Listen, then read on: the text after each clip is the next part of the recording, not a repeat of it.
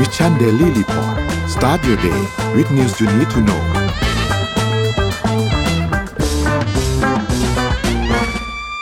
สวัสดีครับยินดีต้อนรับเข้าสู่ Mission Daily Report ประจำวันที่ 26 กันยายน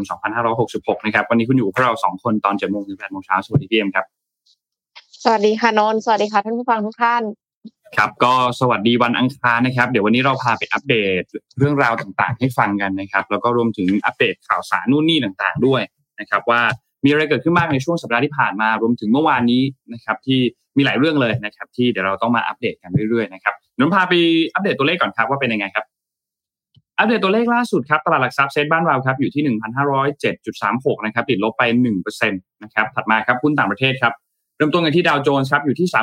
33,897 นะครับแล้วก็ NASDAQ ครับบวกตัวเดียวในกระดานนี้นะครับอยู่ที่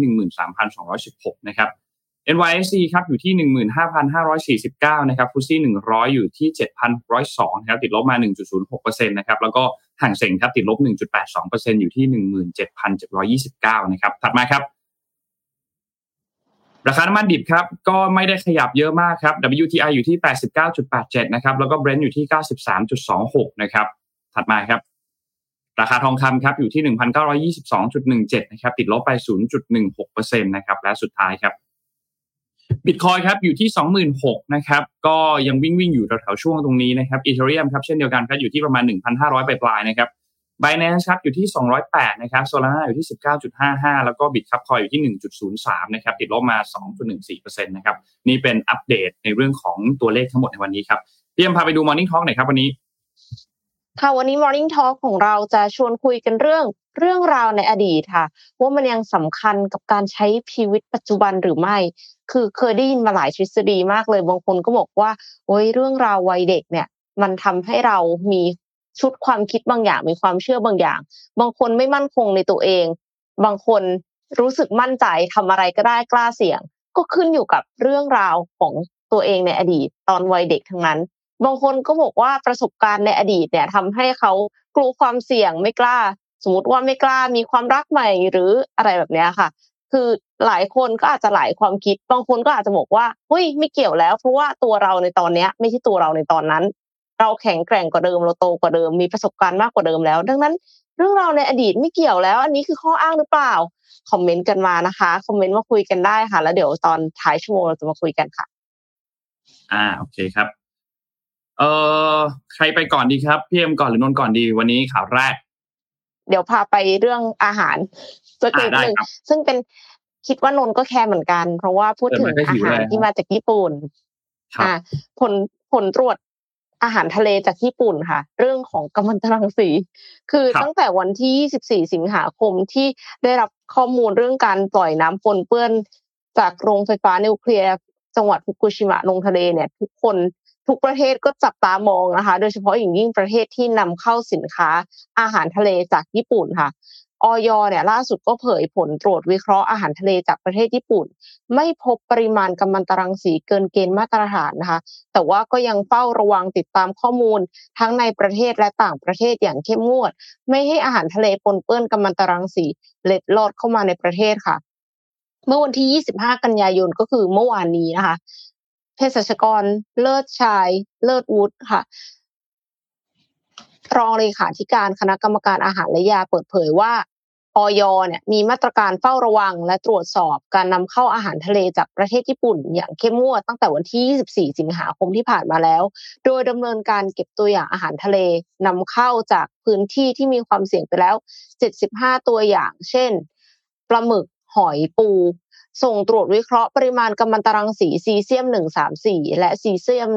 137 เนื่องจากซีเซียมเป็นสารกัมมันตรังสีหลัก ที่ปล่อยจากโรงไฟฟ้านิวเคลียร์สู่สิ่งแวดล้อม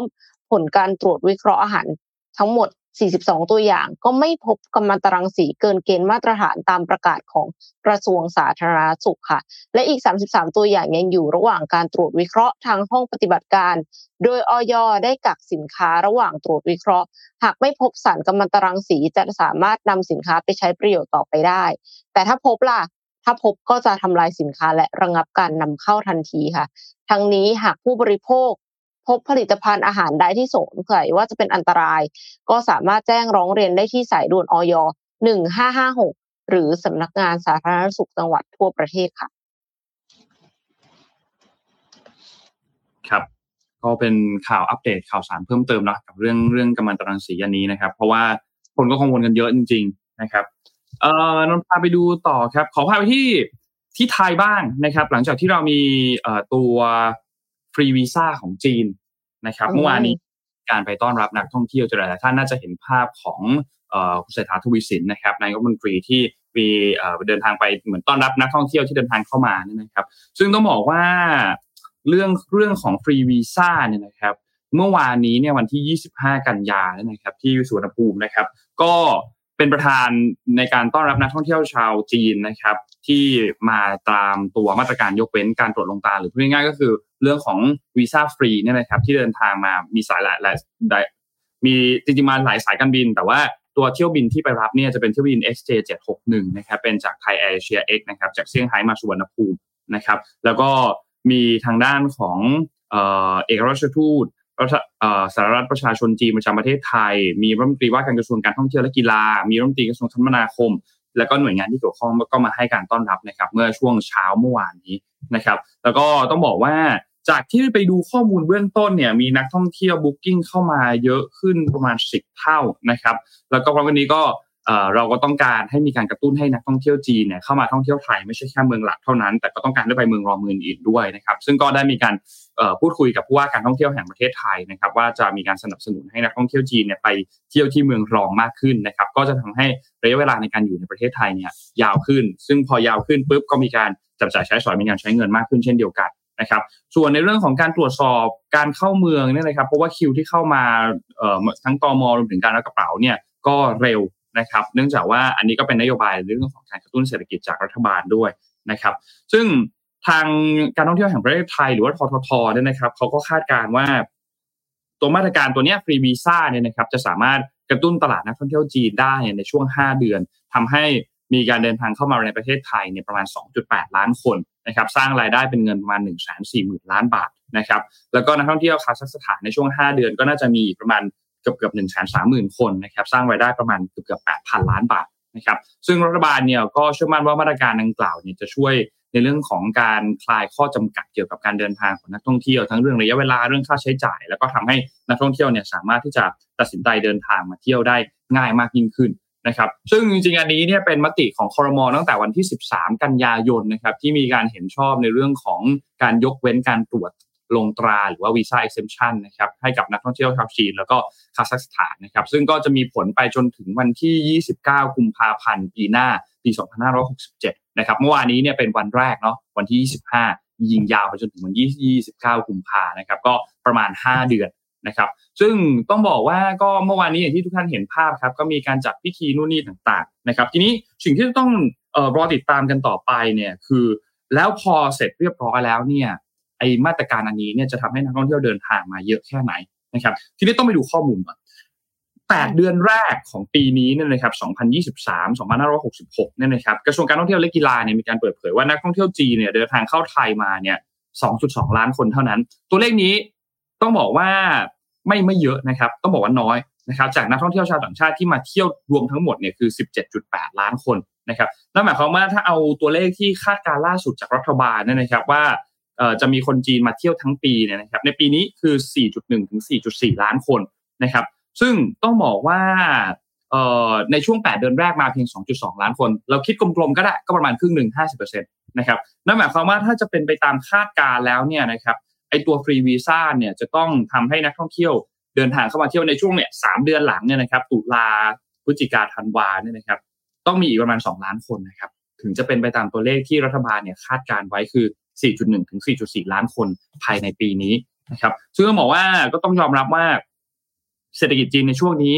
ก็ก็ก็มีปัญหาในเรื่องของการเติบโตเหมือนกันมีปัญหาในเรื่องของการชะลอตัวเหมือนกันนะครับ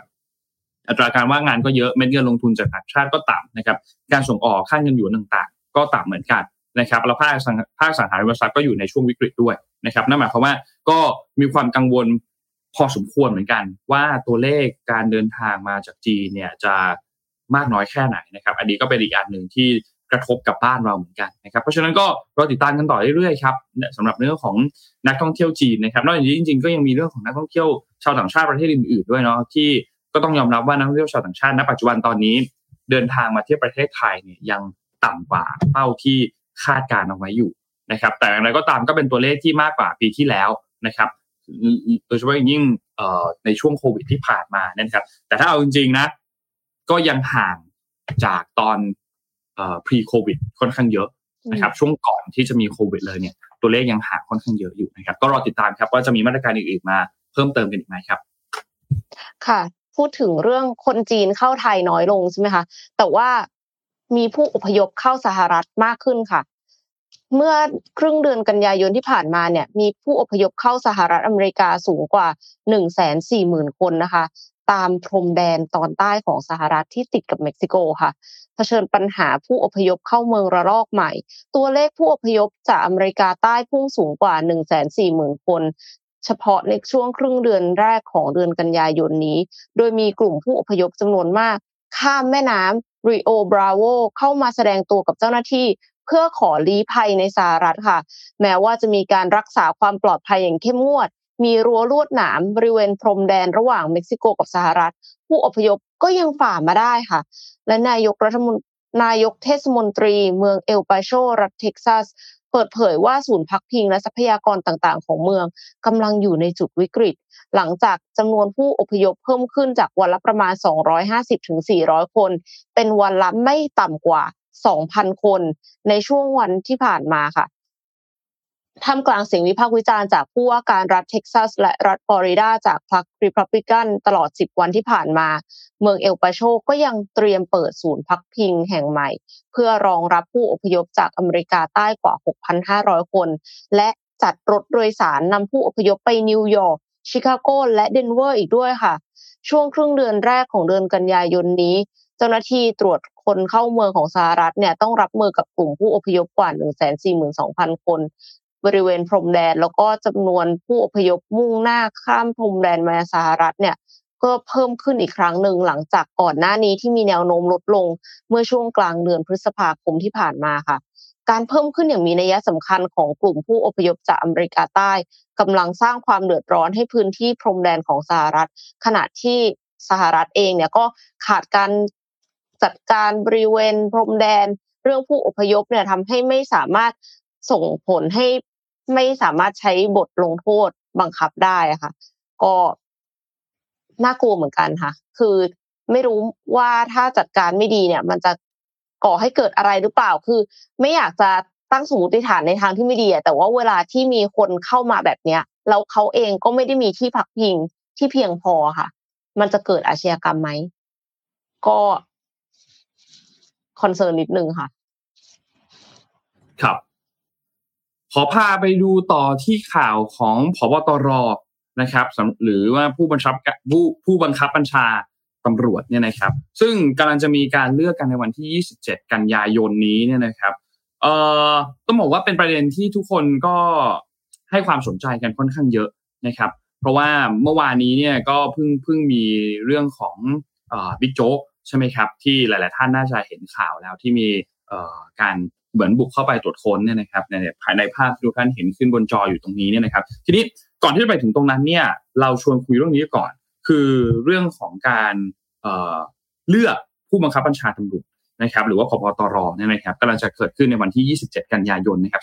2566นะครับ คือตอนนี้มี 4 ชื่อที่เป็นนายตำรวจที่เป็นคนดิเดตอยู่เนี่ยนะครับ ก็จะมีทางด้านของพลตำรวจเอกรอยอิงคาไพโรจน์นะครับพลตำรวจเอกสุรเชษฐ์หักพานนะครับพลตำรวจเอกกิติรัตน์พันเพชรนะครับ แล้วก็พลตำรวจเอกต่อศักดิ์สุขวิมลนะครับ ตอนนี้มี 4 ชื่อที่เป็นคนดิเดตปรากฏขึ้นมาอยู่ณปัจจุบันตอนนี้เนี่ยนะครับ อัปเดตข้อมูลล่าสุดเลยเมื่อวานนี้เลยนะครับ ทีนี้ตอนนี้มันมี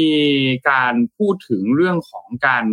เขาเรียกว่าเป็นโค้งสุดท้ายแล้วแหละนะครับของช่วงของพบตรเพราะว่าวันนี้ 26เนาะพรุ่งนี้ 27 ก็คือเลือกกันวันพรุ่งนี้แล้วนะครับ เมื่อวานนี้เอ่อพลเอกสุรเชษฐ์หักพานหรือว่าบิ๊กโจ๊กที่เราพูดกันเนี่ยนะครับ มีการให้สัมภาษณ์กับสื่อมวลชนครับ ก็มีกุณโค้ดคำพูดมาเลยก็เขาก็บอกว่าไม่มีอะไร เราก็แสดงความบริสุทธิ์ใจให้เขาเห็น ก็ทราบว่ามีการออกหมายจับลูกน้องผมไปหลายคนก็ไม่เป็นไร ก็เมื่อมีหมายจับก็ต้องแสดงความบริสุทธิ์นะครับ คือเมื่อวานนี้เนี่ยเมื่อช่วงตอนเช้าเนี่ยนะครับทางด้านของสอทเนี่ยนะครับ หรือว่าตำรวจสืบ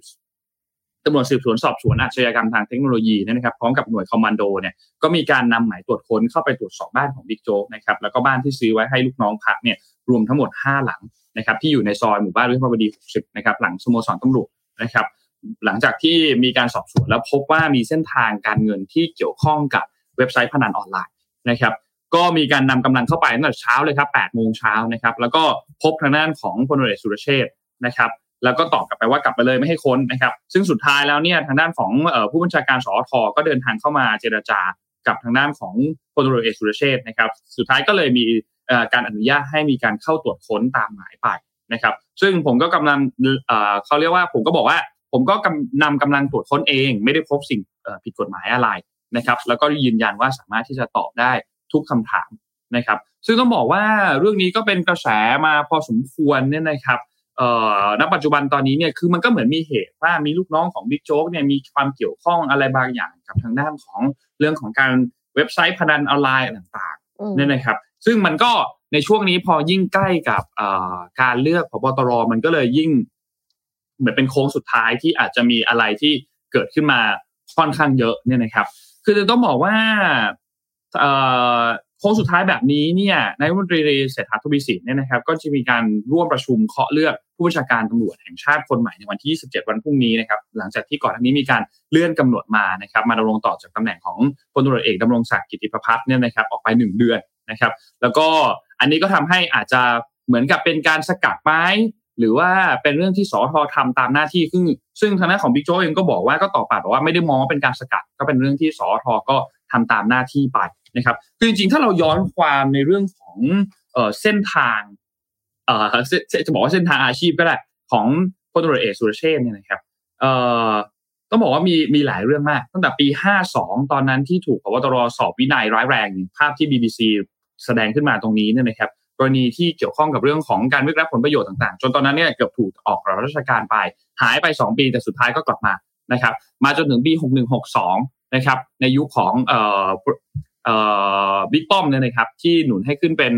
ผู้บัญชาการสำนักงานตรวจคนเข้าเมืองเนี่ยนะครับ ซึ่งก็รับตำแหน่งได้ครึ่งปีแล้วสุดท้ายก็ถูกสั่งย้ายไปตามม .44 นะครับแล้วก็โอนไปที่สนงประหลัดสำนักนายกนะครับ แล้วก็ขึ้นบัญชีนู่นนี่ต่างๆ แล้วก็เก็บตัวเงียบหายไปอีกนะครับ แล้วก็พามาปี 64 ก็กลับมาเป็นรองผบตรนะครับ สุดท้ายก็มีการยื่นหนังสือถึงผบตรให้ทบทวนคดีเรียกรับเงินเมื่อปี 52 นะครับ แล้วก็มีการกลับคำให้การนู่นนี่ต่างๆ นะครับ ซึ่งก็ต้องบอกว่ามีหลายประเด็นมากเลยครับ ที่เกี่ยวข้องกับเรื่องนี้นะครับ แล้วทางด้านของพบตรเขาพูดถึงเรื่องนี้ว่าอย่างไรบ้างนะครับ ทางด้านของพลตำรวจเอกดำรงศักดิ์กิติพัฒน์เนี่ยนะครับพบตรคนปัจจุบันเนี่ยนะครับ ก็มีการให้สัมภาษณ์ถึงกรณีตำรวจไซเบอร์แล้วก็คอมมานโดมีการบุกพาบุกไปที่บ้านพักของพลเรือสุรเชษนะครับ ก็บอกเรื่องนี้กระทบกับภาพลักษณ์ของสำนักงานตำรวจแห่งชาตินะครับทั้งนี้พบตรไม่ใช่การ เอ่อนี่ไม่ใช่การเมืองในตำรวจ ว่าด้วยเรื่องของการเลือกพบตรคนใหม่นะครับส่วนตัวคิดว่าไม่เกี่ยว แต่อาจจะเป็นการทำงานจากการขยายผลนะเรื่องนี้ยังไม่ได้เกี่ยวกับพลเรือสุรเชษแต่แปดคนอาจจะเป็นลูกน้องก็ต้องให้ความเป็นธรรมกับทุกฝ่ายด้วยนะครับ แล้วก็อันนี้ก็ ทีนี้ไปค้นบ้านมาเจออะไรไหมสรุปคือไม่เจออะไรนะครับสำหรับเรื่องของการตรวจคนบ้านไปเนี่ยก็ไม่ได้ไม่ได้ไม่ได้เจอหลักฐานหรือไม่ได้เจออะไรมากมายนะครับ ทีนี้ เอ่อทางด้านของนายกรัฐมนตรีเนี่ยนะครับทางด้านคุณเศรษฐาทวีสินเนี่ยนะครับก็มีการให้สัมภาษณ์ถึงประเด็นเรื่องนี้เช่นเดียวกันนะครับก็บอกว่าเบื้องต้นได้รับรายงานมาแล้วจากผู้บัญชาการตำรวจแห่งชาติ ซึ่งยังไม่มีการขยายผล ซึ่งคาดว่าจะมีการตั้งคณะกรรมการและหน่วยงานที่เกี่ยวข้องที่ไม่ใช่องค์กรตำรวจเนี่ยมีการตรวจสอบเรื่องนี้อย่างเร่งด่วนเพราะถือว่าเป็นปัญหาใหญ่มาก และก็ต้องให้ความเป็นธรรมกับทุกฝ่ายนะครับ ซึ่งก็เป็นไปตามนโยบายการปราบปรามผู้มีอิทธิพลในประเทศไทย นะครับซึ่งในวันที่ 27 ก็จะมีการประชุมในเรื่องนี้กันอีกทีในเรื่องรวมถึงเรื่องของการเลือกขบตรด้วยนะครับ เพราะฉะนั้นอันนี้เนี่ยก็ต้องมาติดตามดูแลว่าสุดท้ายแล้วเนี่ยทางด้านของเศรษฐาทวีสินเนี่ยนะครับ จะเคาะใครนะครับที่มาเป็นตำแหน่งในเรื่องของพบตรคนต่อไป หลังจากที่มันใกล้เคียงมากๆแล้วเนี่ยนะครับ ก็จับตาดูครับ เพราะว่าคุณเศรษฐาทวีสินเนี่ยจะนั่งประธานและเป็นคนเลือกเองกับมือด้วยนะครับ เรื่องนี้ก็ต้องบอกว่าสำคัญ มาก ๆ เช่นเดียวกันนะครับก็มีสี่ท่านครับ อย่างที่นนพูดชื่อเมื่อกี้คงไม่ได้ลงรายละเอียดดีเทลให้ฟังเนาะคิดว่าเดี๋ยววันอาจจะเป็นวันวันพฤหัสเนี่ยที่เขาเลือกกันเรียบร้อยแล้ววันพุธเนี่ยนะครับน่าจะมาอัปเดต แล้วก็มาคุยเรื่องประวัติคร่าวๆของสุดท้ายคนที่ได้รับเลือกกันอีกทีหนึ่งว่าเป็นอย่างไรบ้างนะครับ ประมาณนี้ก่อนครับ เปิดไว้สั้นๆก่อนครับ รอติดตามค่ะ ขอพาไปต่อที่เรื่องดิสนีย์กันบ้างค่ะ คือก่อนหน้าเนี้ย มันดิสนีย์มันตกเป็นเป้าวิพากษ์วิจารณ์มาเยอะมากเลยใช่ไหมคะ ตั้งแต่ Little Mermaid ที่เอา Halle Bailey มารับบทเจ้าหญิงแอเรียลแล้วก็คือจริงๆ Little Mermaid เนี่ยทำรายได้ box office ทั่วโลก 570 ล้านเหรียญนะ แต่ว่าอย่างที่ทุกท่านทราบกันดีค่ะว่าเผชิญคำวิพากษ์วิจารณ์อย่างหนักทำไมแอเรียลไม่ตรงปกทำไมแอเรียลไม่ขาวทำไมผมไม่สีแดงทำไมผม dreadlock นะคะเยอะมากๆเลย แล้วแถมแอนิเมชันอย่าง Lightyear ของ Pixar เนี่ย ก็มีเนื้อหาเกี่ยวกับรักร่วมเพศทำให้โดนแบนในหลายประเทศด้วยนะคะ แล้วโปรเจกต์อีกโปรเจกต์หนึ่งซึ่งเป็นโปรเจกต์ live action ก็คือ Snow White ที่เลือกเลือกนักแสดงสาวเชื้อสายละตินอเมริกัน มารับบทเป็น Snow White แล้วก็แบบคนก็ประมาณว่าเดี๋ยวก่อน Snow White เนี่ย White นะจ๊ะ Snow ด้วย ต้องขาวมากขาวราวหิมะ แต่กลายเป็นนักแสดงไม่ขาวเท่าที่ควร ก็คือดิสนีย์เพยายามจะโวกแหละ แล้วเสร็จแล้ว คนก็วิพากษ์วิจารณ์กันหนักมากว่ามันโวกเกินไปไหมค่ะ ล่าสุดระหว่างการประชุมคณะกรรมการบริหารและผู้ถือหุ้นของ The Walt Disney Company เมื่อวันที่ 20 กันยายนนะคะมีรายงานว่าบ๊อบไอเกอร์ CEO คนปัจจุบันของ Walt Disney Company เนี่ยเขาได้กล่าวว่าตอนนี้กะจะโวกน้อยลงแล้วค่ะ เพราะว่าการโวกเนี่ยมันทำให้ส่งผลให้บริษัทขาดทุน ไอเกอร์ได้กล่าวกับบอร์ดบริหารและผู้ถือหุ้นในที่ประชุมว่า บริษัทตัดสินใจจะลดบทบาทของบริษัทในการทำสงครามวัฒนธรรม หรือการขับเคลื่อนวัฒนธรรม ด้วยการสอดแทรกการ woke หรือการกระตุ้นการตื่นรู้ในความหลากหลายและไม่เท่าเทียมในสังคมลง โดยบริษัทจะปรับแผนนโยบาย ด้วยการไปเน้นปรับปรุงคุณภาพคอนเทนต์ด้วยการผลิตคอนเทนต์เน้นความบันเทิงในเชิงบวกมากขึ้น และจะมามุ่งเน้นการลงทุนในธุรกิจสวนสนุกและรีสอร์ท Walt Disney World Resort เมืองออร์แลนโดรัฐฟลอริดาและธุรกิจการล่องเรือ โดยจะเพิ่มเม็ดเงินการลงทุนเกือบ 2 เท่าหรือประมาณ 60,000 ล้านเหรียญภายใน 10 ปีข้างหน้าค่ะ นอกจากนี้บริษัทก็กำลังปรับแผนขนาดใหญ่ เนื่องจากมีการเลิกจ้างพนักงานไปมากกว่า 7,000 คน รวมทั้งธุรกิจสตรีมมิ่งที่เผชิญภาวะขาดทุนอย่างต่อเนื่อง จนทำให้ต้องมีการขึ้นค่าบริการ ไอเกอร์กล่าวว่าภารกิจของเราคือต้องเน้นการสร้างความบันเทิงเป็นหลัก และเพื่อสร้างผลกระทบเชิงบวกต่อโลก จะไม่มีการขับเคลื่อนคอนเทนต์ด้วยวาระทางสังคมอีกต่อไป การเคลื่อนไหวนี้ก็เกิดขึ้นหลังจากที่ลาทรอนรานิวตันรองผู้อำนวยการและผู้บริหารฝ่ายปฏิบัติการด้านความหลากหลาย และความเสมอภาค diversity equity and inclusion DEI เนี่ยลาออกเมื่อเดือนมิถุนายนที่ผ่านมาค่ะ ก็เดิมเธอก็เป็นคนดูแลด้านการ woke นี่แหละนะหกปีที่เข้ามารับตำแหน่งเนี่ยก็คือมีการเปลี่ยนชุดมินนี่เมาส์จากกระโปรงแดงเป็นกระโปรงแดงลายจุดเป็นกางเกงสีฟ้ารวมทั้งคัดเลือกเบลีย์มารับบทเอเรียลด้วยค่ะ แล้วก็เปลี่ยนคนแคระทั้งเจ็ดในหนังสโนว์ไวท์ซึ่งแตกต่างจาก ฉบับการ์ตูนอย่างสิ้นเชิง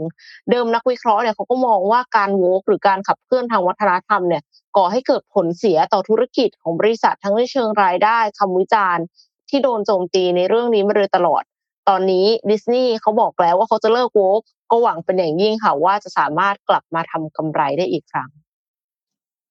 อืม ก็ก็รอดูครับว่าว่าว่าจะว่าจะเป็นยังไงหนูว่ามันก็เรียกว่าอะไรอะ คือคือเข้าใจทั้งสองฝั่งแล้วกัน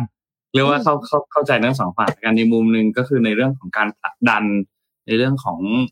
อ่าสิ่งนี้เนาะในเรื่องของการผลักดันนะความหลากหลายเอออะไรในมุมหนึ่งคนก็อยากได้ความออริจินอลกลับมาอะไรเงี้ยหนูว่ามันก็ก็ก็มองได้หลายมุมครับ แต่เอาเป็นว่า อันไหนหนังดีก็ดูอันไหนไม่ดีก็อืมก็ไม่ต้องจริงดูครับ มันมันก็ก็อาจจะไปไปดูในมุมซิมเปิลแบบนั้นก็ได้นะ หมายถึงว่ามันก็มองได้หลายมุมเนาะในมุมนนท์นนท์ในก็มองฐานะ simple ผู้บริโภคเนาะเออ ในฐานะผู้บริโภคก็ก็มองได้หลายมุมครับ ก็ลองดูครับว่าว่าชอบหรือไม่ชอบยังไงครับ คนก็มีสิทธิวิพากษ์วิจารณ์ในพื้นฐานของการให้เกียรติซึ่งกันและกันนะอะพาไปดูต่อครับ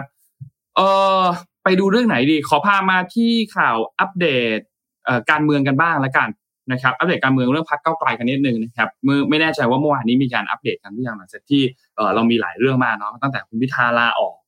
จากการเป็นหัวหน้าพักใช่ไหมครับ แล้วก็คือคุณชัยธวัฒน์สสของสสบัญชีรายชื่อหรือว่าอดีตเลขาธิการเนี่ยก็ขึ้นมาเป็นหัวหน้าพักแทนนะครับณปัจจุบันตอนนี้เนี่ยก็หัวหน้าพักกรรมการบริหารชุดใหม่ต่างๆนะครับก็ต้องบอกว่าณวันก็ก็มีการเปลี่ยนแปลงพอสมควรนะครับคุณพิธานุจรณรัตน์ก็ขยับจากตำแหน่งหัวหน้าพักไปเป็นประธาน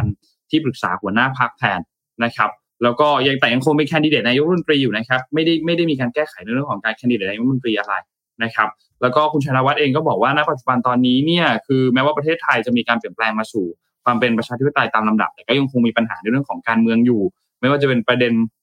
เรื่องกลุ่มที่ผู้มีอำนาจต่างๆ ที่ไม่ยอมรับเสียงของประชาชน เรื่องของรัฐราชการรวมศูนย์ กลุ่มทุนผูกขาดนิติรัฐแบบอภิสิทธิชนต่างๆนะครับ ซึ่งเป้าหมายของพรรคก้าวไกลณปัจจุบันตอนนี้ก็คือการเมืองแบบก้าวไกล คือต้องการผลักดันให้มีการเปลี่ยนแปลงในเรื่องของการเมืองของชนชั้นนำที่ บอกว่าเป็นไปไม่ได้ให้กลายเป็นสิ่งที่สังคมไทยปฏิเสธไม่ได้ต่อไปนะครับ ซึ่งก็มีการเปิดเผยถึงเรื่องของยุทธศาสตร์สำคัญ 4 ด้าน แล้วก็ 1 ภารกิจพิเศษนะครับ ก็จะมีประกอบไปด้วยสร้างสร้างพรรคก้าวไกลให้เป็นสถาบันการเมืองให้เป็นจริง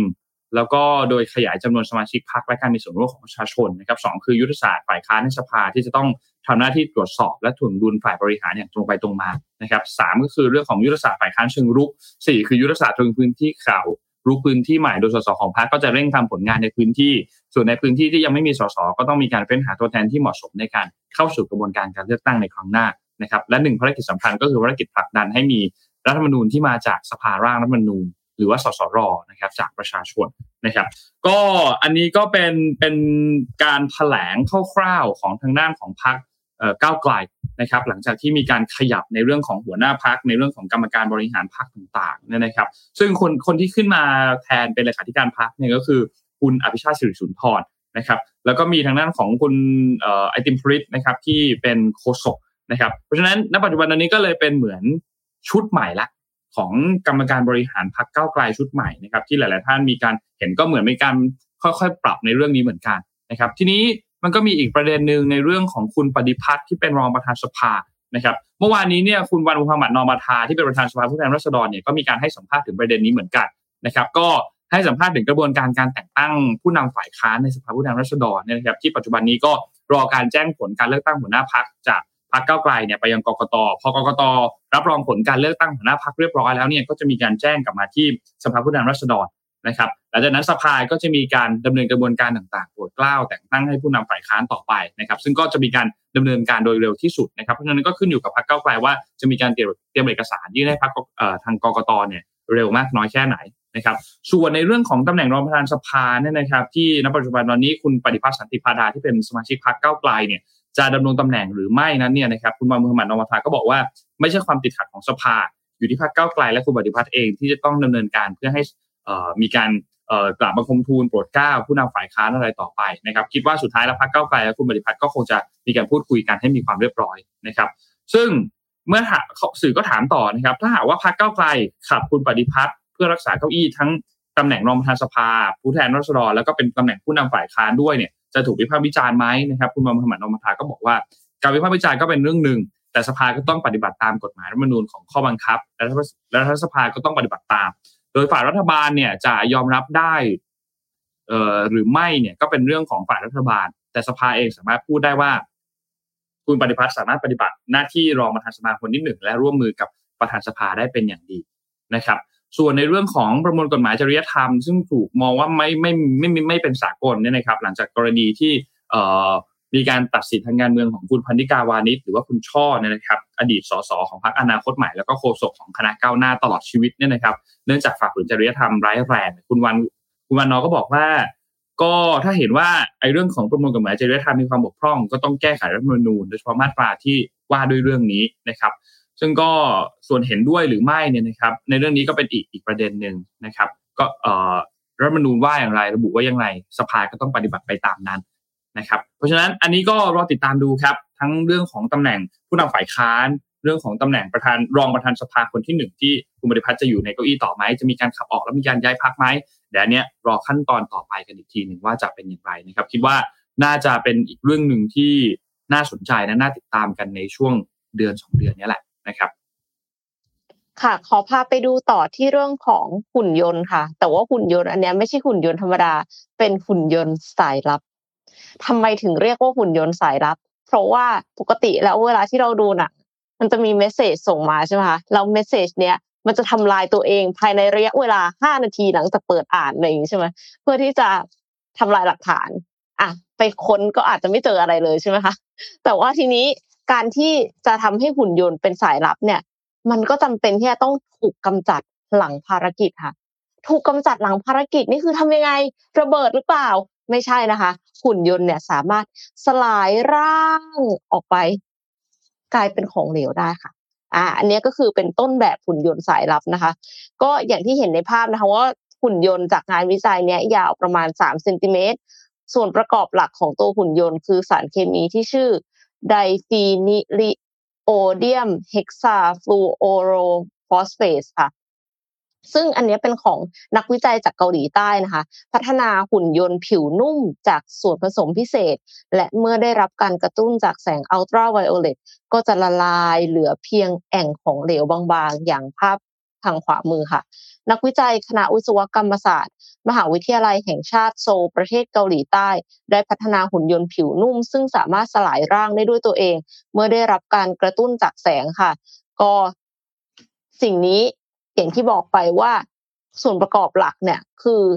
diphenyliodonium hexafluorophosphate เนี่ยเขาผสมเข้ากับสารสังเคราะห์ ชนิดหนึ่งที่มีชื่อว่าเรซินซิลิโคนซึ่งวัสดุเหล่านี้ช่วยให้หุ่นยนต์มีความแข็งแกร่ง ทนต่อแรงภายนอกและแรงกดดันได้ โดยไม่แตกหักหรือเสียรูปง่าย แต่ก็ยืดหยุ่นสามารถโค้งงอและเคลื่อนที่ได้หลายวิธีค่ะ การเคลื่อนไหวเนี่ยใช้แรงดันอากาศหรือก๊าซก็คือมันก็จะแบบวืดวืดวืดวืดอย่างเงี้ยนะคะส่วนการที่จะสลายร่างให้กลายเป็นแอ่งสารเหนียวเพื่อจบชีวิตการใช้งานเนี่ยคือฟังดูแล้วอาจจะรู้สึกว่าเดี๋ยวก่อน ใช้งานยังไม่จบอะมันสลายร่างก่อนแล้วหรือเปล่า เพราะว่าถ้ามันละลายง่ายขนาดนั้นใช่ไหมแต่เนี้ยเขาบอกว่ามันต้องได้รับการกระตุ้นโดยไฟ LED ที่มีอัลตราไวโอเลตภายในค่ะ ซึ่งการกระตุ้นที่ว่าเนี่ยต้องกระตุ้นถึงหนึ่งชั่วโมง เพราะฉะนั้นเนี่ยคงไม่ใช่แบบเหมือนกับอยู่ดีๆ มันจะสลายร่างไปด้วยตัวเอง พอเจอแดดรับสลายเลยอะไรเงี้ยค่ะ แล้วทีนี้ปัญหามันอยู่ตรงที่แอ่งของเหลวที่เหลือทิ้งไว้อะมันคืออะไรล่ะ เพราะว่ามันเป็นสารเคมีใช่ไหมปรากฏว่า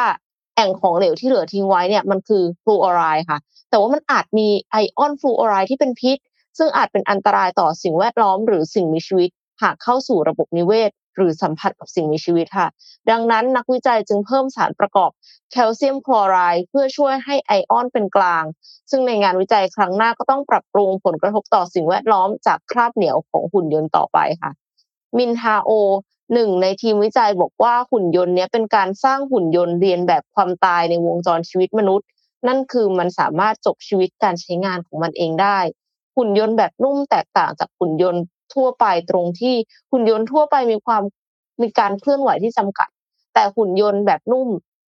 ซอฟต์โรบอทเนี่ยมีความสามารถในการปรับเปลี่ยนการทำงานขั้นสูง และทำให้เกิดการเคลื่อนไหวที่ซับซ้อนได้ เช่น การเข้าไปแก้ปัญหาของชิ้นส่วนที่มีความละเอียดอ่อน หรือปรับตัวให้กับสภาพแวดล้อมที่ไม่แน่นอน ซึ่งคุณสมบัติเหล่านี้ก็จะมีประโยชน์สำหรับงานอย่างเช่น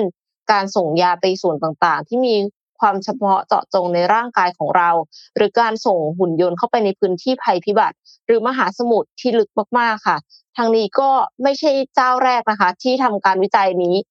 เคยมีนักวิจัยที่เสนอเกี่ยวกับหุ่นยนต์ที่มีคุณสมบัติเดียวกันคือแบบยืดหยุ่นแล้วก็ละลายสลายร่างได้ด้วยตัวเอง เพราะฉะนั้นเนี่ยเราก็อาจจะเห็นหุ่นยนต์สายลับในอีกไม่กี่ปีข้างหน้าก็เป็นไปได้ค่ะ ดังนั้นใครที่กุมความลับอะไรไว้ก็ มองรอบๆข้างหน่อยนะคะ บางทีอาจจะมีหุ่นยนต์สายลับแบบนี้ หรือว่าโดรนจิ๋วที่เป็นแมลงวันบินมา อย่าคิดว่ามันคือแมลงวัน แต่มันอาจจะกำลังส่องเราอยู่ก็ได้ค่ะ ครับพาไปดูต่อที่จีนกับไต้หวันครับ ขออัปเดตเรื่องนี้นิดนึงนะครับ คือล่าสุดเนี่ยรัฐมนตรีกระทรวงกลาโหมของไต้หวันเนี่ยนะครับ เมื่อวันที่ 23 ที่ผ่านมาเนี่ย ครับเพิ่งมีการพูดถึงบอกว่าการที่จีนเนี่ยตอนนี้ปัจจุบันตอนนี้ที่มีการเปิดฉากปฏิบัติการทหารรอบไต้หวันเนี่ยถี่มากขึ้นเรื่อยๆนะครับในช่วงเวลามานี้เนี่ยนะครับก็เป็นสิ่งที่คนก็กังวลว่ามันเพิ่มความเสี่ยงกับเรื่องของสถานการณ์ในพื้นที่ตรงนั้นให้มีความตึงเครียดมากยิ่งขึ้นไหมและอาจจะ uncontrollable หรือเปล่าในอนาคตเนี่ยนะครับ ซึ่งเช่น อาจจะเกิดการประทะกันโดยที่ไม่ได้ตั้งใจ เพราะว่าก็มีการเหมือนกับปฏิบัติการทางอาหารตรงนั้นก็เฉียวเฉียวกันไปเฉียวเฉียวกันมาพอสมควรเนี่ยนะครับในช่วงที่ผ่านมาทุกท่านก็น่าจะได้รับการรายงานข่าวมาเรื่องนี้พอสมควรครับแล้วก็ต้องบอกว่าในช่วงสองสัปดาห์ที่ผ่านมาเนี่ยทางการก็มีการตรวจสอบก็พบเครื่องบินรบ พบโดรน พบเครื่องบินทิ้งระเบิด พบเครื่องบินชนิดอื่นๆหลายสิบลำเนี่ยนะครับแล้วก็ยังพบเห็นเรือรบหลายลำนะครับและเรือบรรทุกเครื่องบินเนี่ยนะครับที่ออกปฏิบัติการบริเวณใกล้เคียงกับเขตแดนของไต้หวันด้วยนะครับทาง เอ่อรัฐมนตรีว่าการกระทรวงกลาโหมของไต้หวันเนี่ยก็มีการให้สัมภาษณ์กับผู้สื่อข่าวนะครับ ก็บอกว่ามีความเสี่ยงที่อาจจะเกิดอุบัติเหตุเกิดขึ้นก็ได้เหมือนกัน และอาจจะทำให้เรื่องนี้เนี่ยมันยิ่งขยายวงกว้างทำให้ความขัดแย้งมันยิ่งหนักมากยิ่งขึ้นหรือเปล่านะครับ เพราะว่ากิจกรรมในเรื่องของทางการอาหารเองก็ถี่มากยิ่งขึ้น แล้วก็เยอะมากยิ่งขึ้นด้วยนะครับ ซึ่งก็เป็นสิ่งที่ทางไต้หวันเนี่ยก็มีความกังวลอยู่เช่นเดียวกันนะครับ แล้วก็บอกว่าความเสี่ยงของกิจกรรมทางทหารที่เกี่ยวข้องกับเครื่องบินเรือและอาวุธเนี่ยมีแนวโน้มที่จะเพิ่มขึ้น ซึ่งเราสองฝ่ายเองก็ต้องให้ความสนใจกับประเด็นนั้นนี้นะครับแล้วก็ทางการจีนเองก็ยังไม่ได้มีการออกมาแสดงความคิดเห็นเกี่ยวกับเรื่องของกิจกรรมทางอาหารในพื้นที่ที่เกิดขึ้นใกล้ๆไต้หวันด้วยนะครับที่ผ่านมาเนี่ยเอ่อไต้หวันเนี่ยจะพูดถึงเรื่องนี้ก็บอกว่ารัฐบาลจะสงบนิ่งเพื่อไม่ให้สถานการณ์ลุกลามบานปลายไป แต่ว่าก็จะไม่ยอมให้มีการยั่วยุซ้ำแล้วซ้ำเล่าเช่นเดียวกันนะครับ ซึ่ง มาจนถึงตอนนี้กองกำลังของจีนเองก็ยังไม่ได้รุกล้ำเข้ามาในอาณาเขต หรือว่าน่านน้าหรือว่าน่านฟ้าของไต้หวันนะครับ เพียงแค่มีการฉลับฉลับเฉยๆนะครับ เพราะฉะนั้นก็เรื่องนี้ก็ยังเป็นประเด็นอันหนึ่งที่คนก็ติดตามกันพอสมควรเหมือนกันนะครับ ทีนี้ไอ้เรื่องเนี้ยมันเกิดขึ้นมีผู้เกี่ยวข้องค่อนข้างเยอะนะครับมัน parallel กันค่อนข้างเยอะพอสมควรนะครับอย่างฟิลิปปินส์เองก็ได้รับความเสียหายพอเหมือนกันนะครับ ทางการฟิลิปปินส์เองก็มีการออกมาประณามหน่วยลาดตระเวนชายฝั่งของจีนนะครับหลังจากที่มีการติดตั้งทุ่นลอยน้ำที่มีความยาวประมาณ 300 เมตรในพื้นที่พิพาทของทะเลจีนใต้ ก็ทำให้กีดกันไม่ให้เรือประมงของฟิลิปปินส์เนี่ยสามารถออกเรือไปหาปลาในพื้นที่ดังกล่าวนะครับคือถอออกไปทำไม่ได้นี่นะครับ แล้วก็ยังมีการเผยแพร่ภาพปะการังฟอกขาวพร้อมกับบอกว่ากองทัพจีนเนี่ยกองทัพเรือจีนเนี่ยนะครับมีส่วนร่วมทำให้ปะการังในแถบพื้นที่นี้เนี่ยเสื่อมโทรมลงนะครับ ทางด้านกระทรวงการต่างประเทศของจีนเองก็มีการชี้แจงบอกว่าในเรื่องของประเด็นประการังฟอกขาวเนี่ยไม่มีมูลความจริง แล้วก็แนะนำให้ทางการฟิลิปปินส์ใช้ข้อมูลที่ปลอมแปลงขึ้นมาเพื่อสร้างเรื่องทางการเมืองนะครับ ในขณะที่เรื่องของทุ่นลอยน้ำที่ติดตั้งในทะเลจีนใต้เนี่ยจีนไม่ได้แสดงความคิดเห็นในเรื่องนี้ก็คือ no comment ในเรื่องนี้ไปนะครับ ส่วนหน่วยลาดตระเวนชายฝั่งของฟิลิปปินส์เนี่ยก็มีการระบุบอกว่าจะทำงานประสานกับรัฐบาลฟิลิปปินส์อย่างใกล้ชิด เพื่อจัดการกับประเด็นความท้าทายต่างๆ ที่เกิดขึ้นในทะเลจีนใต้นะครับแล้วก็ พร้อมให้คำมั่นว่าจะปกป้องอาณาเขตของฟิลิปปินส์อย่างเต็มความสามารถนะครับ คือต้องบอกว่าที่ผ่านมาเนี่ยจีนได้มีการอ้างกรรมสิทธิ์เหนือพื้นที่เกือบทั้งหมดในทะเลจีนใต้นะครับ ซึ่งต้องบอกว่าทับซ้อนกับเขตอธิปไตยของอีกหลายประเทศที่อยู่ในพื้นที่บริเวณตรงนั้นเหมือนกัน ไม่ว่าจะเป็นเวียดนามมาเลเซียอินโดนีเซียบรูไนแล้วก็ฟิลิปปินส์นะครับก็ทำให้เกิดความตึงเครียดเกิดขึ้นในพื้นที่บริเวณนี้พอสมควรนะครับเรื่องนี้อาจจะไม่ได้เกี่ยวข้องกับเรื่องของไต้หวันโดยตรง แต่ว่ามันก็ค่อนข้างที่จะใกล้เคียงกันกันนะครับ ทีนี้มันมีอีกเรื่องหนึ่ง ก็คือเกาหลีเกาหลีเหนือนะครับเอ่อทาง KCNA เนี่ยมีการรายงานเมื่อวันจันทร์ที่ผ่านมานะครับบอกว่าคิมจองอึนผู้นำสูงสุดของเกาหลีเหนือเนี่ยมีการส่งจดหมายไปหาสีจิ้นผิงประธานาธิบดีของจีนนะครับเพื่อเน้นย้ำในเรื่องของความมุ่งมั่นของเกาหลีเหนือต่างๆ ที่ต้องการยกระดับความร่วมมืออันใกล้ชิดกับจีนในโลกยุคใหม่ตอนนี้นะครับก็เป็นจดหมายที่ต้องบอกว่าก่อนหน้านี้เนี่ยได้มีการส่งสารแสดงความยินดีไปยังเกาหลีเหนือจากทางจีนนะครับในโอกาสครบรอบ 75 ปี วันสถาปนาประเทศ เมื่อช่วงต้นเดือนกันยายนที่ผ่านมานะครับซึ่งในโอกาสนั้นสีผิงก็ได้มีการแสดงความตั้งใจในการที่จะเสริมสร้างความสื่อสารเชิงกลยุทธ์ต่างๆ รวมถึงความร่วมมือกับเกาหลีเหนือด้วยเช่นเดียวกันนะครับซึ่งต้องบอกว่าจีนเนี่ยเป็นหนึ่งในไม่กี่ประเทศนะครับที่เป็นพันธมิตรกับเกาหลีเหนือนะครับแล้วก็เป็นชาติที่เขาเรียกว่าส่งผลมีอิทธิพลกับทางด้านของเกาหลีเหนือค่อนข้างเยอะนะครับเพราะว่าทางฝั่งเกาหลีเหนือเองก็ต้องพึ่งพาการสนับสนุนทั้งการทูตการช่วยเหลือด้านเศรษฐกิจจากจีนมากพอสมควร นะครับอันนี้เป็นสั้นๆอัปเดตที่เกี่ยวกับข้องกับเกาหลีกับจีนนะครับแต่ประเด็นหลักก็คงเป็นเรื่องของจีนกับไต้หวันเนาะที่ก็ยังฮึ่มๆกันอยู่ เราพูดเรื่องนี้กันมาน่าจะหลายปีมากนะพี่เอ็มใช่ไหมครับแล้วก็ยังคงต้องติดตามสถานการณ์เรื่องนี้กันต่อไปยังไม่รู้เหมือนกันว่าจะไปสิ้นสุดไปจบกันที่ตรงไหนนะครับเพราะฉะนั้นเช็คพอยท์ที่เราจะดูใกล้ที่สุดก็คือเรื่องของการเลือกตั้งนายรัฐมนตรีเอ้ยประธานาธิบดีคนต่อไปของไต้หวันนะครับ ที่จะเป็นใครจะเป็นคนเอ่อ จะเป็นคนจากฝั่งเดิมไหมหรือจะมีการโยกฝั่งหรือเปล่า อันนี้ต้องรอติดตามกันดูครับค่ะ อีกอย่างหนึ่งที่พูดกันมานานแล้วนะคะแล้วก็ยังแก้ไม่ได้สักทีแล้วก็ไม่รู้เหมือนกันว่าจะแก้ได้หรือเปล่าก็คือเรื่องภาวะโลกร้อนค่ะ จนกลายเป็นภาวะโลกรวน ภาวะโลกเดือดนะคะ มีอีกหลายภาวะ ซึ่งแน่นอนค่ะว่ามันไม่ได้เอฟเฟกเฉพาะกับมนุษย์เท่านั้น แต่มันเอฟเฟกกับสัตว์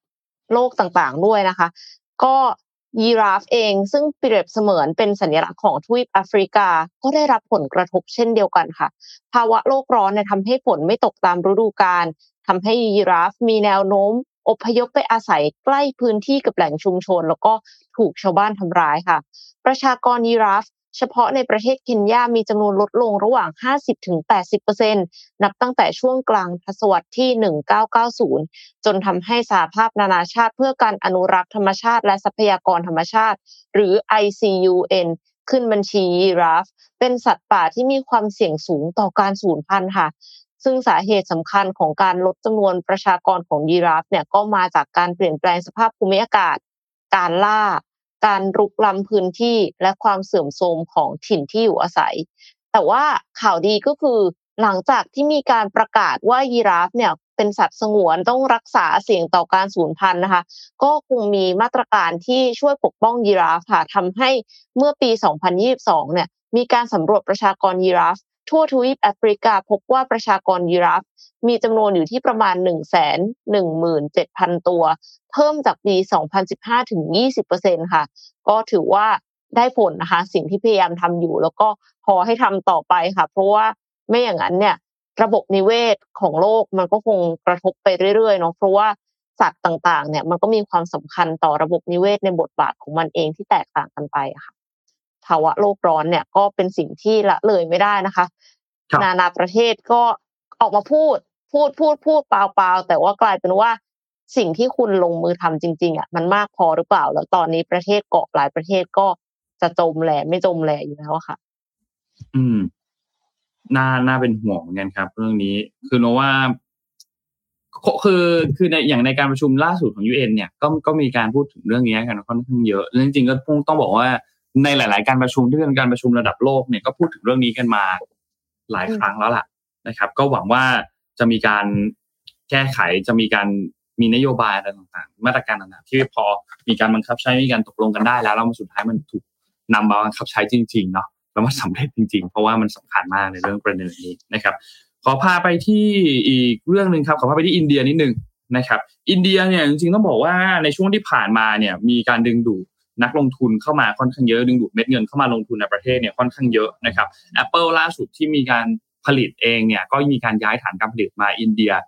บางส่วนเหมือนกันนะครับแล้วก็ต้องบอกว่าณปัจจุบันตอนนี้เนี่ยอินเดียเนี่ยเป็นประเทศที่ทั้งบริษัททั้งนักลงทุนทั่วโลกก็กำลังให้ความสนใจที่เป็นเป้าหมายการลงทุนแห่งใหม่มากเหมือนกัน อย่าง Apple เองก็มีการวางแผนที่จะขยายการลงทุนในอินเดียมากขึ้นอีก 5 เท่านะครับ Capcom เองก็มีการ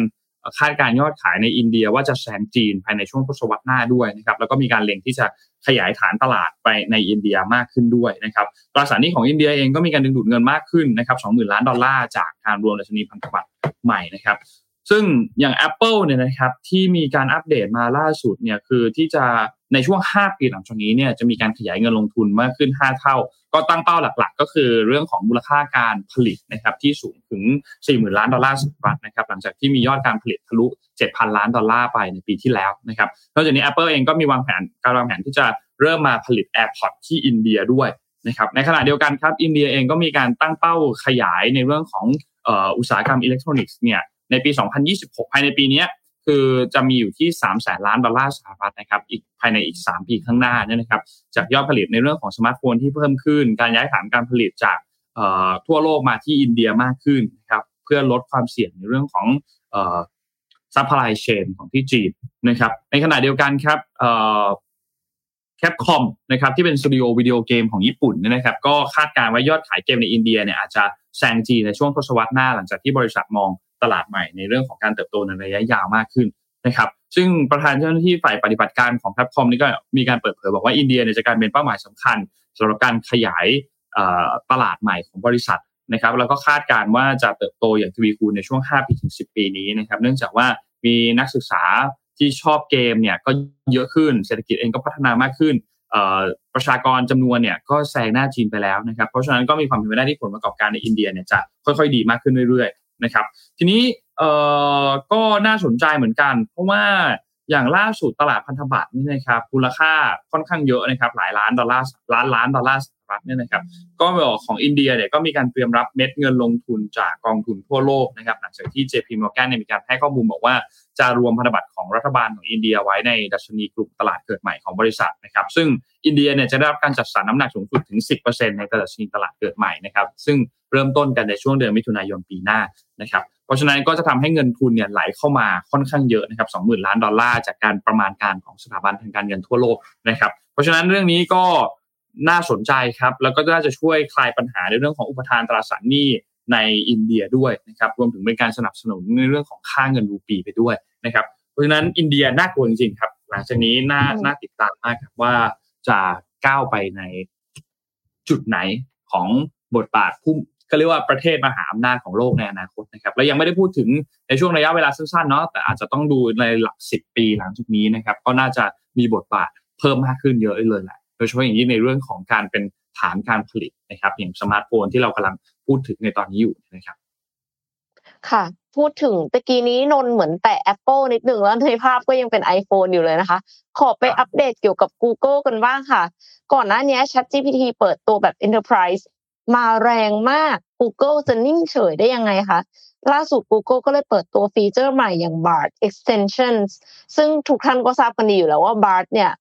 สามารถที่จะตอบคำถามได้คือเป็นแชทบอทคล้ายกับ Chat GPT นะคะ แต่ว่าตอนนี้ Bard เขาเก่งขึ้นกว่าเดิมแล้วนะคะ เพราะว่าอย่าลืมว่า Google เขาก็มี Ecosystem ของเขาเหมือนกัน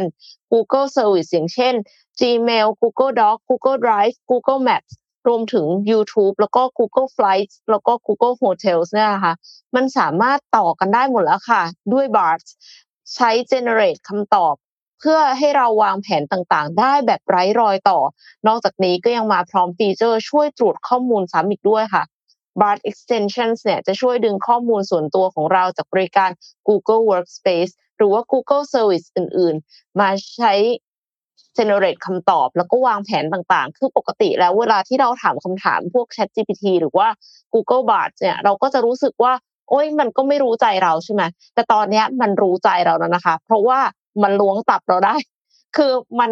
ใช้ข้อมูลจากอีเมลที่เพื่อนส่งมาให้เรา เพื่อวางแผนทริปในวันที่ทุกคนว่างตรงกัน รวมถึงร่างกิจกรรมในแต่ละวันให้ทันที หลังจากนั้นเราก็สามารถถามบาท เพื่อช่วยแนะนำเส้นทางไปสนามบิน รวมถึงดึงข้อมูลโรงแรม แล้วก็เที่ยวบินในวันนั้นให้ด้วยค่ะ แถมยังดึงคลิปจาก YouTube ช่วยแนะนำสิ่งที่ต้องทำเมื่อไปถึงจุดหมายด้วยนะคะ แม้กระทั่งถ้าสมมติว่าใครจะสมัครงานใหม่เนี่ยเรามีเรซูเม่อยู่แล้ว เราก็สามารถให้บาร์ไปดึงไฟล์เรซูเม่มาสร้าง cover letter ให้เราได้ด้วยค่ะ คือเขียนเป็นพารากราฟสั้น ๆ ให้อะเพื่อที่จะให้เราส่งอีเมลสะดวกขึ้น แต่สำหรับใครที่ฟังถึงตรงนี้แล้วแบบโอ้โหถ้าล้วงข้อมูลเราได้มากขนาดนี้ แล้วความเป็นส่วนตัวของเราจะเป็นยังไง Google เขาก็ได้ชี้แจงค่ะว่าคนที่ตรวจสอบประเมิน AI จะไม่สามารถเข้าถึงคอนเทนต์ข้อมูลส่วนบุคคลที่ Bard ดึงมาจาก Gmail Doc และ Drive ได้นะคะ มีเพียงแค่ Bard เท่านั้นที่เข้าถึง คือ จะพูดว่ายังไงดีอะมันก็แปลกๆเนาะ มันก็ไม่แน่ใจเหมือนกันว่าคำว่า Bard เข้าถึงได้ แต่ว่าคนเข้าถึงไม่ได้เนี่ย มันจริงแค่ไหนนะคะ แต่ว่าก็เอาเป็นว่าถ้าใครที่ concern มากๆ ก็อาจจะปกปิดข้อมูลบางอย่างที่เรารู้สึกว่ามันเป็นส่วนตัวออกไปแล้วกัน แต่ว่าอันที่มันสามารถเข้าถึงแล้วช่วยเราได้ ก็ค่อยให้ข้อมูลกับมันนะคะ ก็คือ Bard เนี่ยจะเข้าถึงเพื่อดึงมาใช้ในการแนะนำโฆษณาและเทรน AI ด้วย แต่ว่าถ้าไม่ได้ใช้งานฟีเจอร์เหล่านี้ก็สามารถเข้าไปตั้งค่าปิดการเข้าถึงข้อมูลได้ตลอดเวลาค่ะ ในกรณีที่จะนำข้อมูลจากบาร์ช่วย generate ในเชิงวิชาการและต้องการการตรวจความถูกต้องแม่นยำของข้อมูลซ้ำก่อน ก็สามารถทำได้ค่ะ อันนี้ดีมากๆเลยเพราะว่าปกติ AI มันจะมีความ hallucination ซึ่ง สำหรับเอ็มนะเอ็มคิดว่ามันก็คือการมโนค่ะ มันมโนขึ้นมาเองมันจะกลายเป็นว่าอ้าวข้อมูลที่ generate มามันผิดเหมือนทนายความที่เคยใช้เคสที่ไม่ได้เกิดขึ้นจริง เอาไปว่าความในศาลแล้วก็เลยทำให้ตัวเอง กลายเป็นต้องโทษแทนนะคะ อันนี้คือในแชทจะเพิ่มปุ่ม Google it เพื่อช่วยค้นหาข้อมูลยืนยันข้อมูลเพิ่มเติมบน Google จริงๆเวอร์ชันก่อนหน้านี้ก็มี Google it นะ แต่ว่ามี Google it แล้วยังไงต่อมันก็คือ กลายเป็นเหมือนเราเซิร์ชใน Google ธรรมดาถ้าอย่างนั้นเราก็เซิร์ชใน Google ก็ได้เราก็ไม่ต้องใช้ Bard แต่อันเนี้ยไม่เหมือนกันตรงที่ Bard เนี่ยเขาเขียนมาอย่างดี ภาษาเขาก็ดีด้วย ทุกอย่างมัน perfect มาอยู่แล้ว แต่เรากลัวว่ามันจะมโนใช่ไหมคะเรากด Google it แล้วมันจะไฮไลท์เลยค่ะไฮไลท์สีเขียว ตรงที่ข้อมูลที่ปรากฏตรงกับใน Google หมายความว่าเป็นข้อมูลจริงที่คุณ search หาได้นะ อันนี้ตรงกันก็คือไฮไลท์สีเขียวเลยค่ะ แต่เอาแล้วถ้าไม่จริงอะ ถ้าไม่จริงจะบอกไหมเขาก็บอกว่ามันก็จะขึ้นว่าข้อมูลที่ search เจออะมันตรงกันข้าม คุณลองเช็คดูอีกทีนะ อะอันนี้ก็คือเป็นอัปเดตที่เอ็มชอบที่สุดเลยนะคะ แต่ว่านอกจากนี้ก็คือถ้ามีใครที่แชร์ลิงก์คำตอบใน Bard ให้เพื่อนๆ ตอนนี้เพื่อนที่ได้รับลิงก์สามารถถามคำถามต่อจากบทสนทนาของเราได้แล้วด้วย คือเมื่อก่อนอะ เราสามารถถามคำถามต่อจากบทสนทนาของเราได้ใช่ปะแต่ว่ามันก็คือเฉพาะเราคนเดียว ตอนนี้สามารถ collaborate ได้แล้วค่ะ เหมือนเหมือนแบบ Bard เป็นหนึ่งในที่ประชุมอะแล้วเสร็จแล้วก็คือคนอื่นก็สามารถถามคำถามได้ แล้วก็เกิด conversation กันได้ นอกจากนี้ฟีเจอร์การกรอก prompt ที่เป็นรูปภาพก่อนหน้านี้รองรับเฉพาะในภาษาอังกฤษ ตอนนี้รองรับภาษาไทยรวมถึงภาษาอื่น ๆ เพิ่มเติมอีกกว่า 40 ภาษาเป็นที่เรียบร้อยแล้วค่ะ เพราะฉะนั้นก็คือจะใช้งานง่ายขึ้นแล้วก็ลดกำแพงภาษานะคะ ส่วนฟีเจอร์ Bard Extensions และ Double Check ตอนนี้ก็รองรับเฉพาะในภาษาอังกฤษเท่านั้น ถ้าใครอยากลองใช้ฟีเจอร์ใหม่ ๆ ก็สามารถเข้าไปลองได้ใน bard google.com ค่ะ b a r d google.com ค่ะ เป็นไงอืมลองดูครับไปลอง generative ดูครับ AI นี่มันเลิศจริงเออเออเออเออแต่ว่าพอพอไปใช้ปุ๊บมันก็ช่วยได้เยอะจริงๆนะพี่เอ็มพวกพวก AI พวกเนี้ย มันก็ช่วยงานได้ มันช่วยประหยัดเวลาในหลาย ๆ เรื่องได้พอสมควรเหมือนกันเลยนะถ้าเราใช้มันเป็นแบบ เป็นอุปกๆรณ์เป็นผู้อะช่วยไงนะเป็นผู้ช่วยก็คือที่รู้สึกว่าสิ่งที่กังวลที่สุดเนี่ย ก็คือเรื่องการมโนเนี่ยแหละ แล้วถ้าสมมติว่ามันสามารถที่จะบอกเราได้ว่า อันเนี้ยคือฉันมโน อันเนี้ยคือฉันเซิร์ชมาจริง ๆ อ่า อันจะจะทำให้เราอะ มั่นใจมากขึ้นได้คือเหมือนกับว่ามี trust ระหว่างกัน แล้วเราก็สามารถเอาข้อมูลนี้ไปใช้ต่อได้ค่ะ แต่ว่าทั้งนี้คืออย่างที่เราเห็นเนาะว่าโลกมันเปลี่ยนเร็วมาก ดังนั้นเนี่ย อดีตมันจะยังมีผลต่อปัจจุบันอยู่ไหมคะนนท์อะ Morning Talk กลับมาชวนคุยกันนิดนึงนะ ว่าเรื่องราวในอดีตจะมาสำคัญกับการใช้ชีวิตในปัจจุบันไหมนี่นะครับเท่าที่เราลองสกิมอะคร่าวๆดูก่อนนะ ส่วนใหญ่ก็บอกว่าก็ก็ก็มันมีส่วนสำคัญการมาใช้ชีวิตในปัจจุบันแน่ๆแหละแต่ทีนี้เราลงไปลงไปดูดีเทลในหลายๆคนนะครับบางคนก็บอกว่าสำคัญอยู่แล้ว เพราะว่าเป็นคนที่ยึดติดกับอดีต ว่าแต่อดีตล่ะ อะไรทำให้ที่ทำให้ยึดติดกับอดีตเนี่ยนะมนุษย์อ่านแล้วนนงงเอง อ๋อก็คือประมาณว่าก็บอกว่าเป็นคนที่ยึดติดกับอดีตนั่นแหละนะครับ แล้วก็บอกว่าเหมือนอะไรบางอย่าง มันก็ยังดึงดึงเราไว้ไว้ในการใช้ชีวิตณปัจจุบันตอนนี้ด้วยเหมือนกันนะครับบางคนก็บอกว่าเรื่องราวในอดีตเนี่ยมีผลกับปัจจุบันจะมากหรือน้อยก็ขึ้นอยู่กับแต่ละคนว่าจะจัดการกับความรู้สึกของตัวเองได้มากน้อยแค่ไหนนว่าเรื่องนี้สำคัญมากเลยการจัดการกับความรู้สึกของตัวเองว่าเราผ่านเหตุการณ์อะไรมานะครับ เพราะว่าถ้าจัดการกับความรู้สึกตัวเองไม่ได้อะบางทีมันก็ไปต่อยากเหมือนกันเนาะ เวลาเวลาจะทำเรื่องอะไรก็ตาม ถ้าแบบว่าใจเรามันยังติดติดกับเรื่องเดิมเดิมเรื่องอดีตอยู่เนี่ย การจะตัดสินใจอะไรในอนาคตมันก็จะส่งผลค่อนข้างเยอะเหมือนกันนะครับพี่เอ็มเจออันไหนบ้างไหมครับ ค่ะมีมีที่แบบจับต้องได้มากๆเลยค่ะ มีมีคุณปูป๊อกบอกว่าเรื่องในอดีตบางเรื่องเป็น lesson learn ในการหยิบส่วนดีที่ทำให้ดีขึ้น ส่วนต้องปรับปรุงในบางมุมบางเรื่อง ถ้าไม่ปล่อยให้เรื่อง ถ้าไม่ปล่อยเรื่องในอดีตไว้แล้วเดินต่อไปก็จะเป็นกับดักชีวิต ไม่มีความสุขจะย้อนกลับไปคิดเสมอค่ะ จริงค่ะ คือรู้สึกว่าการที่เราอะ มองกลับไปว่าตอนนั้นอะ เราตัดสินใจแบบเนี้ยตกลงมันดีหรือไม่ดี ตกลงสุดท้ายแล้วเราภูมิใจในการตัดสินใจของเราหรือเปล่า มันสำคัญมากๆกับการเชฟตัวตนในอนาคตของเรา คือหมายความว่าสิ่งที่เกิดขึ้นกับเราอะ หลายครั้งมันควบคุมไม่ได้ แต่การ react ของเราอะ เราควบคุมได้ แต่การที่เราจะควบคุมได้ มันก็ขึ้นอยู่กับสติสัมปชัญญะของเรานะคะ แล้วก็ขึ้นอยู่กับค่านิยม values ของเราด้วย ถ้าสมมุติว่าเราขอเข้ามาเรื่องนี้หน่อยละกัน คือเอ็มอะรู้สึกว่าค่านิยมของคนอะเป็นเรื่องที่สำคัญมาก ถ้าเรายึดมั่นค่านิยมที่ดีของตัวเราเอง ในการตัดสินใจทุกอย่างในการดำเนินชีวิต เราจะไม่เสียใจในภายหลัง แม้การตัดสินใจนั้นสุดท้ายแล้ว มันอาจจะเป็นการตัดสินใจที่ผิด เพราะว่าเราขาดข้อมูลบางอย่าง คือเราไม่มีทางที่จะรู้หนึ่งร้อยเปอร์เซ็นก่อนจะตัดสินใจอยู่แล้ว แล้วตอนหลังก็ค้นพบว่าอ้าวรู้งี้ไม่น่าเลย เพราะว่าเราไม่รู้อะไรบางอย่างในตอนนั้น แต่เราก็จะรู้สึกว่าตอนนั้นเราตัดสินใจได้ดีที่สุดแล้ว เพราะเรายึดมั่นค่านิยม การที่เราจะรู้ว่าค่านิยมของเราคืออะไร อันนี้ขอยก professor Harry Kramer ที่สอนที่เคล็อกมานะคะ คือ professor เนี่ยเขาบอกว่าให้เรา reflect ชีวิตที่ผ่านมาในหนึ่งสัปดาห์ของเรา ในทุกสัปดาห์นะ ก็คือเราต้องคิดว่าในหนึ่งสัปดาห์ที่ผ่านมาเนี่ย เราทำอะไรลงไปบ้าง เราทำอะไรนะคะ ไม่ใช่สิ่งใดเกิดขึ้นกับเรานะอันนี้คือการกระทำที่เราทำแล้วเสร็จแล้วมีอะไรที่เราทำไปแล้วเราภูมิใจ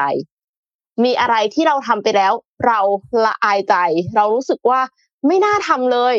แล้วถ้าสมมุติว่าย้อนเวลากลับไปได้ เราจะแก้ไขสิ่งที่เราทำลงไปแล้วเราไม่ภูมิใจ อันนี้คือเป็นสิ่งที่สำคัญมากๆ หลายคนจะเห็น pattern pattern ไม่ใช่สิ่งที่เราทำแต่ pattern เป็นเหตุผลที่เราทำแบบนั้น ไม่ว่าจะเป็นข้างที่ภูมิใจหรือข้างที่ไม่ภูมิใจ ข้างที่ละอายใจเนี่ย คือหลายครั้งเราละอายใจ เพราะว่าเราทำในสิ่งที่ขัดกับค่านิยมที่เรามี ขัดกับ personal value ของเรา แล้วสิ่งที่เราภูมิใจก็คือเราทำตอบสนองกับค่านิยมที่เรามีตอบสนองกับ personal core values ของเรา ดังนั้นถ้าเราทำเรื่อยๆ จนเห็น pattern นะคะ อย่างของเอ็มที่เอ็มเรียนเนี่ยทำสิบสัปดาห์ ก็เห็น pattern ว่าเราต้องการสร้าง Impact สร้างความเปลี่ยนแปลง ในขณะเดียวกันเราต้องการให้คนมองเห็นด้วยว่าเราพยายามสิ่งนี้ไปมากขนาดไหนเราอยากได้ recognition อย่างเงี้ยก็เลยรู้ว่า personal core values ของตัวเองคือ impact กับ recognition ถ้าใครอยากจะรู้ว่า personal core values ของตัวเองคืออะไร ลองไปทำดูนะคะ แล้วถ้าเราตัดสินใจจาก core values ของเราอะ เราจะไม่เสียใจ ว่าเราแบบเหมือนกับตอนนั้นทำไมถึงคิดแบบนี้อะไรเงี้ย ทั้งนี้อันเนี้ยก็คือเป็นการเรียนรู้จากอดีต เพราะว่าถ้ามันไม่มีอดีตแล้วเราจะรีเฟกอะไรอะคะเราก็ต้องมองกลับไปที่อดีตเนาะว่าแบบว่าในเจ็ดวันที่ผ่านมา เราลงมือทำอะไรไปบ้าง แล้วอะไรที่เราภูมิใจอะไรที่เราละอายใจ แล้วเราจะแก้ไขมันได้อย่างไร หาแพทเทิร์นดูค่ะ เอ็มเชื่อว่า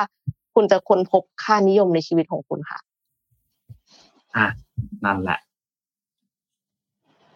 เอ่อมีจริงๆมีอันอื่น คอมเมนต์อื่นๆอีกพอสมควรเหมือนกัน ก็บอกว่าอดีตเป็น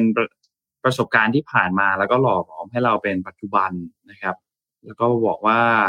เนี่ยบางคนบอกว่า ตั้งใจเรียนน้อยไปเลยเองไม่ได้คณะที่อยากเรียน เคยเป็นคนช่างจำก็เอาเรื่อง เอาเรื่องร้อยปีมาทะเลาะกับแฟนนะครับ อืมอืมเออเอออะไรพวกเนี้ยมันมันก็ก็เป็นเรื่องหนูว่าเรื่องในอดีตก็เป็นเรื่องที่ส่งผลเป็นประสบการณ์ แล้วก็ทำให้ทำให้เราณปัจจุบันตอนนี้ตัดสินใจอย่างไรกับเหตุการณ์ที่เรากำลังเจออยู่ณปัจจุบันอะไรเงี้ยนะครับ แล้วก็ขอบคุณในเรื่องที่พี่เอ็มแชร์เมื่อกี้ด้วยนะครับ น่าจะเอาไปช่วยอะไรหลายคนได้พอสมควรเลยล่ะ นะครับ วันนี้น่าจะครบถ้วนเลยครับพี่เอ็มครบถ้วนค่ะ ครับ วันนี้อัปเดตกันพอสมควรเลยนะครับ แล้วก็ต้องขอบคุณทุกคนมากๆนะครับ ที่มาอยู่กับพวกเราใน MDR เช้าวันนี้เนาะแล้วก็เดี๋ยวยังไงรอติดตามกิจกรรมเนาะเอ้เราเราได้มีการสปอยกิจกรรมอะไรไปบ้างหรือยังนะพี่เอ็มอ่าเราให้ทุกคนเนี่ยพิมพ์เข้ามาว่ามีคำถามอะไรเกี่ยวกับเราอ๋อโอเคโอเคสมมูลช่วยปักลิงก์อีกทีนึงได้ไหมคะ คือมีมีลิงก์อยู่ในห้องของเด็กหลังห้องในในไลน์โอเอแต่ว่ามันก็ไหลอะนะเพราะฉะนั้นก็คือถ้าสมมูลช่วยปักลิงก์อีกทีหนึ่งแล้วก็เราจะมี special live นะคะ เพราะเพราะฉะนั้นเราก็อยากจะได้ความเห็นของทุกท่านนะคะ ไม่ว่าจะเป็นคำถามหรือว่าคอมเมนต์ก็ได้เช่นเดียวกันค่ะ แต่ว่าขอให้ใช้ภาษาสุภาพนะคะ ไม่อย่างนั้นสมมูลจะไปลบครับผม อะน่าจะประมาณนี้ครับวันนี้ครับต้องขอบคุณทุกคนมากๆนะครับ และขอบคุณสปอนเซอร์หลักของพวกเราด้วยนะครับ Mitsubishi Pajero Sport Elite Edition นะครับจุดสตาร์ทความแตกต่าง แล้วก็ขอบคุณท่านผู้ฟังทุกๆ คนมากที่ติดตามจากทุกช่องทางเลยนะครับ แล้วยังไงเดี๋ยวเราอัปเดตข่าวสารกันใหม่อีกทีหนึ่งในวันพรุ่งนี้วันพุธนะครับ วันนี้ก็เดินทางปลอดภัยนะครับ ไปทำงานกันอย่างโดยสวัสดิภาพนะครับ แล้วเจอกันใหม่ในวันพรุ่งนี้ตอนเช้าครับ สวัสดีครับ สวัสดีค่ะ Mission Daily Report start your day with news you need to know